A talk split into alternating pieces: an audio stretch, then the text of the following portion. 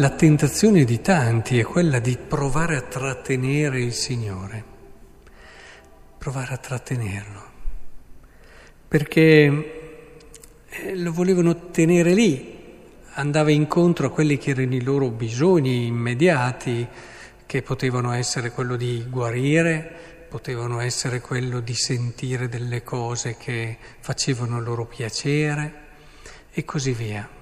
Trattenere Gesù. Ecco, credo che sia il problema della crescita spirituale proprio quello di passare da una logica, perché poi anche Gesù può essere tentato, eh? anche l'Apostolo può essere tentato Guarda qui quanto mi vogliono bene, guarda che successo ho, mi fermo, meglio di così, si può stare meglio.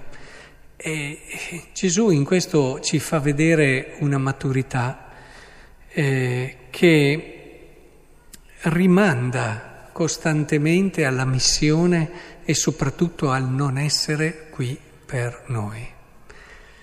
Il grande passaggio della vita spirituale è questo. Tu passi da un vedere che la religione ti riempie il cuore, ti fa stare bene e così via, passare ad un fatto che invece tu vivi per. Non ti preoccupi più di stare bene tu, non ti preoccupi più di vivi per. Questo è il passaggio più difficile, è il passaggio della morte interiore, tra virgolette, che però ti fa poi risorgere e scoprire un modo diverso di essere felici, che non riesci a conoscere quando sei ancora nella prima fase. Ed è per questo che fai così fatica a lasciarla, perché questa un po' la conosci, le gioie che ti dava questo momento e questa fase dello spirito le conosci, le tocchi con mano, è un reale morire quello che ti porta a un passaggio verso l'altro modo di vivere. Ma quando ci arrivi allora sperimenti davvero qualcosa di diverso, una libertà diversa, una gioia e una pienezza che sanno di Dio. E allora sì che dopo capisci che il tuo cuore è fatto per delle cose grandi.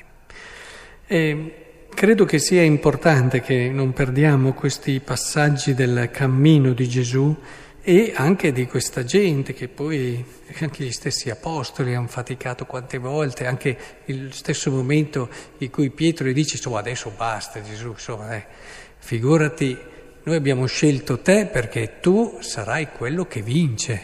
Eh, uh. E quindi il successo, lo star bene, tu sei quello che ci dà tutto. Pietro lo ha capito anche lui piano piano, è passato attraverso il dramma del Calvario, il dramma della croce, la sua crisi interiore profondissima, per poi arrivare al dono grande del comprendere nello Spirito il giusto modo e la giusta prospettiva. Ecco, a questo un po' siamo chiamati tutti e del resto avete sentito la lettera di San Paolo Apostolo ai Colossesi, Paolo, apostolo di Cristo Gesù, per volontà di Dio. Dietro tutto questo c'è anche quello che ci siamo appena detti, eh, c'è una volontà più grande, non siamo qui per noi, non siamo stati scelti, non ci siamo scelti noi apostoli, c'è chi ci ha scelto e noi dobbiamo progressivamente uscire dalla nostra volontà per entrare in un'altra volontà.